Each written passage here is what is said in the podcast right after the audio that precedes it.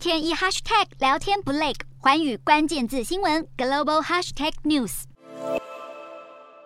香港主权移交中国二十五周年，中国国家主席习近平将在六月三十日和七月一日访问香港，参与回归典礼。为了迎接习近平，香港警察重兵布防，气氛一片肃杀。身穿防弹衣、配备各种精锐武器的香港警察，在核心保安区的地铁站巡逻，令人感到好像身在军事禁区一样紧张。这些警员乃至香港警方的反恐战术部队，这次将担当要务，维持习近平的安全。香港警方表示，高度关注习近平这次来香港出席活动会受到恐怖袭击的威胁，所以必须进行大规模的保安检查，还要划定比五年前习近平访港时更大范围的核心保安区。另外，香港记者协会二十八日晚间发表声明，谴责港府新闻处以保安为由，临时要求多家媒体撤换至少十名已经报名采访七一活动的记者。香港记者协会指，当局要求顶替的记者还必须回溯到二十六日开始，每天都有进行核酸检测，这根本是强人所难。